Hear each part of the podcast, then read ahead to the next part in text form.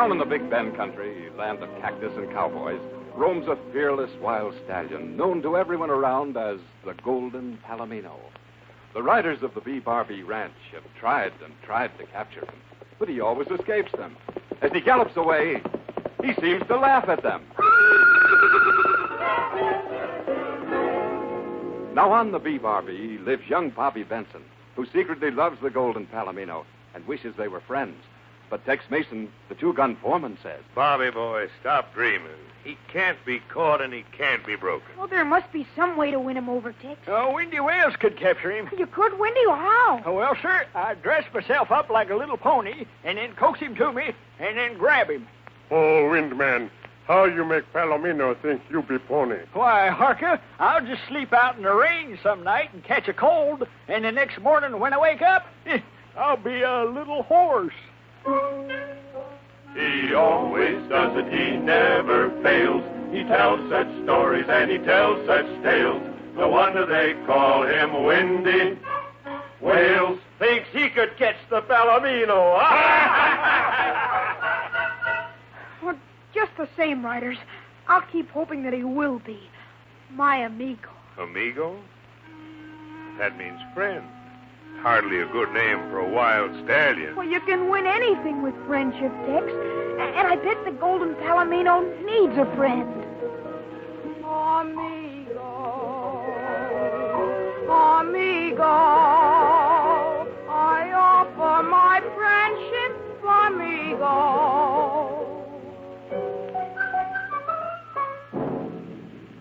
Meanwhile, across the broad valley of the B-Bar-B, not far from the towering canyons, a huge, bearded man sits alone in a ramshackle hut. His hawk eyes are intent as he carefully cleans his gun. He raises the sight to his eyes and aims toward the canyon. Reckon they don't call me Hank the horse thief for nothing. I can crease any critter with this here rifle, including the wild Palomino. Come dawn tomorrow, I'm going out after that ornery bronc. I'm either going to rope him and tame him, or by gum, I'll kill him. That night, Bobby Benson tosses and turns in his bunk. In his dreams, he sees the great wild stallion. Amigo, can't we be friends? Look, just think of all the things we could do. Together. Ride the range. Rope the steers. Win the big race at the rodeo. Oh, golly, amigo, you could be famous. I can see you in the great circus arena.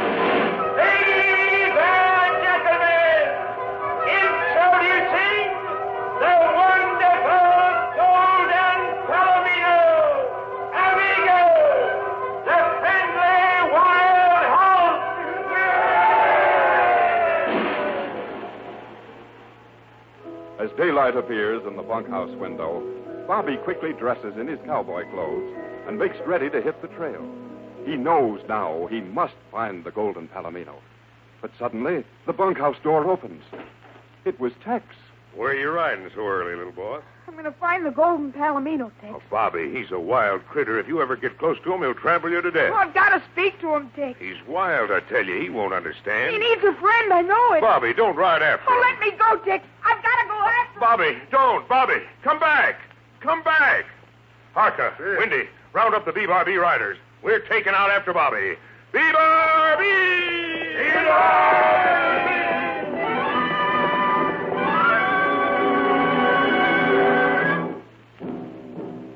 Now, Harka, uh, the deep voiced Indian tracker, had taught Bobby how to pick up a trail. Tingling with excitement, Bobby gallops at breakneck speed toward the narrow pass, the only entrance to the Box Canyon. Is the Golden Stallion there? Yes, he is. But Hank, the horse thief, knew he was there, too. High on the ridge of the canyon, he looks down on his prey. Ah, there you are. A perfect target. Just waiting to be stunned with one shot.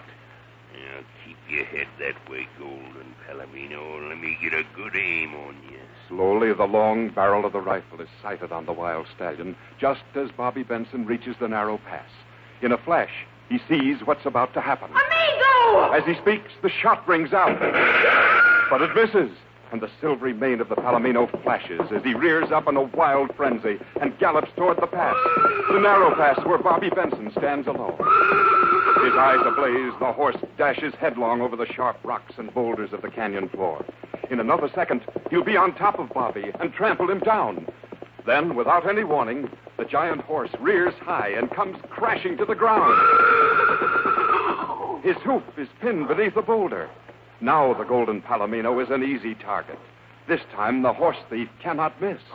Desperately, Bobby races toward the stallion. Amigo! Amigo! Now Bobby stands between the threshing steed and the man with the gun who cannot fire for fear of hitting Bobby. Amigo! Amigo! As Bobby comes closer, the animal slowly stops struggling. A look comes into his eyes that tells Bobby the wild horse will trust him. Amigo! Amigo, hold still. Let me move the boulder and free your foot. Please, amigo, please. Uh, uh, it's moving, amigo. It's moving. As the rock suddenly releases the giant horse, the Palomino heaves himself quickly to his feet, and throwing his silvery mane in the air, he dashes back into the box canyon to freedom.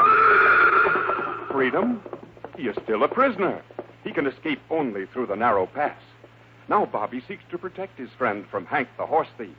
He follows him deeper and deeper into the canyon, and the bearded man, watching from the high ridge, shakes his fist angrily. Well, the kid cowboy saved you this time, wild horse.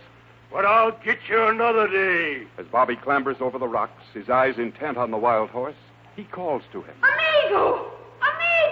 But he fails to see a new enemy a mountain lion. Defenseless, the young cowboy turns to face the creature set to spring on him from a boulder above. Frozen to the spot, Bobby knows his danger and realizes he's helpless. He can't run. He has no weapon of defense. And any second, the beast will spring. Then suddenly comes a thundering of hooves and the shrill cry of the wild stallion. And just as the lion springs toward Bobby, the iron hooves of the giant animal crash down, and the lion lies still.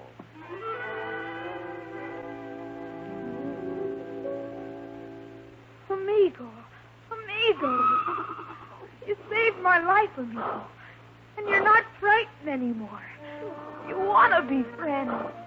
Amigo! Oh, amigo!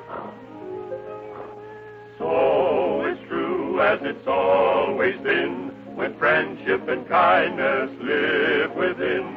Kindness and friendship always win. And the young cowboy climbs on Amigo's back, and together they ride out of the canyon to the broad green valley to join the riders of the B Bar B.